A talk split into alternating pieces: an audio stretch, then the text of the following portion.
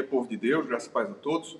O evangelho que nós acolhemos nessa terça-feira, dia 23 de agosto de 2022, é o evangelho segundo Mateus, capítulo 13, versículos 44 a 46, que diz: O reino dos céus é semelhante a um tesouro oculto no campo, o qual certo homem, tendo-o achado, escondeu.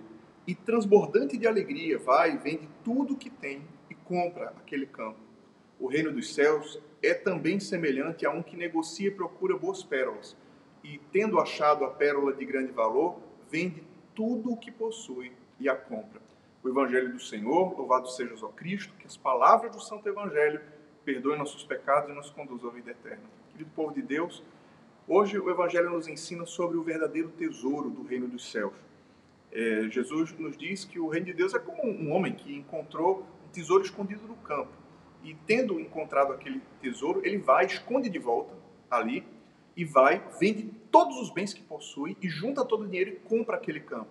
E ele faz isso, é, tem escondido na, na, narrativa desse evangelho, tem uma alegria. Ele vai e, e se desfaz de tudo que ele juntou em toda a vida com alegria, porque ele encontrou um tesouro muito maior. Também, Nosso Senhor, continuando é, contra a parábola, ele vai dizer que o reino dos céus é semelhante ao homem que negocia pérolas preciosas. E ele encontra uma pérola tão preciosa que ele vai e vende todas as suas propriedades e com alegria ele adquire esse tesouro que é maior do que tudo aquilo que ele conseguiu juntar na sua vida. No fundo, esse evangelho quer nos ensinar que Deus é o grande bem que nós podemos ter na nossa vida. É claro, esse mundo ele, ele pode ter coisas boas, sim.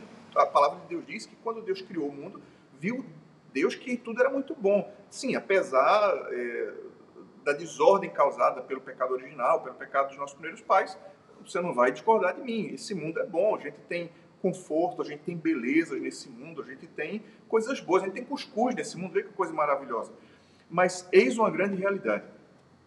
Nada do que esse mundo possa nos oferecer vai preencher definitivamente o nosso coração.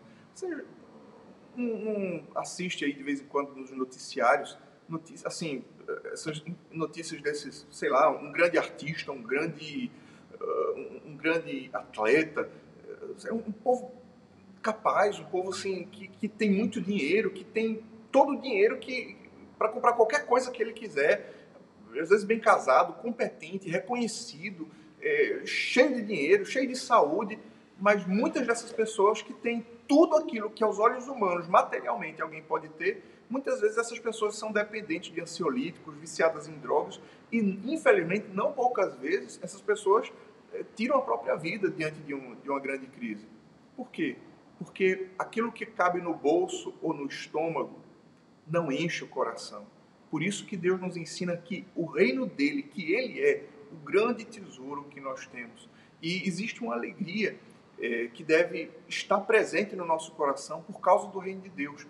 Tudo nessa vida, tudo nesse mundo vai passar. E Deus nos ensina a que nos desapeguemos de forma generosa é, desse apego mesquinho do mundo para que o reino dele seja tudo em todos. Sim, Cristo vem nos ensinar nesse evangelho que deve haver uma alegria no nosso coração por saber que um dia tudo nesse mundo vai passar, mas ele que é o nosso grande tesouro, ninguém poderá tirar do nosso coração. Que assim o Senhor alegre o nosso coração, sabendo que as lutas desse mundo são passageiras, os bens desse mundo são passageiros, mas Ele nos ensina. Entenda, Deus quer a nossa felicidade e Deus sabe que a nossa felicidade está em tê-lo como primeiro na nossa vida. Não é que Deus queira subjugar ninguém. Essa foi a acusação da serpente. Deus nos chama a viver em obediência nos chama a viver em comunhão com Ele, porque Ele que nos criou sabe que somente em comunhão plena com Ele nós encontraremos a verdadeira felicidade. O maior é, interessado na nossa felicidade é Deus. É por isso que Deus nos chama para si mesmo, porque Ele sabe que nele está toda a nossa felicidade. Medite nisso. Deus abençoe você, Deus abençoe o seu dia. Em nome do Pai, e do Filho e do Espírito Santo. Amém.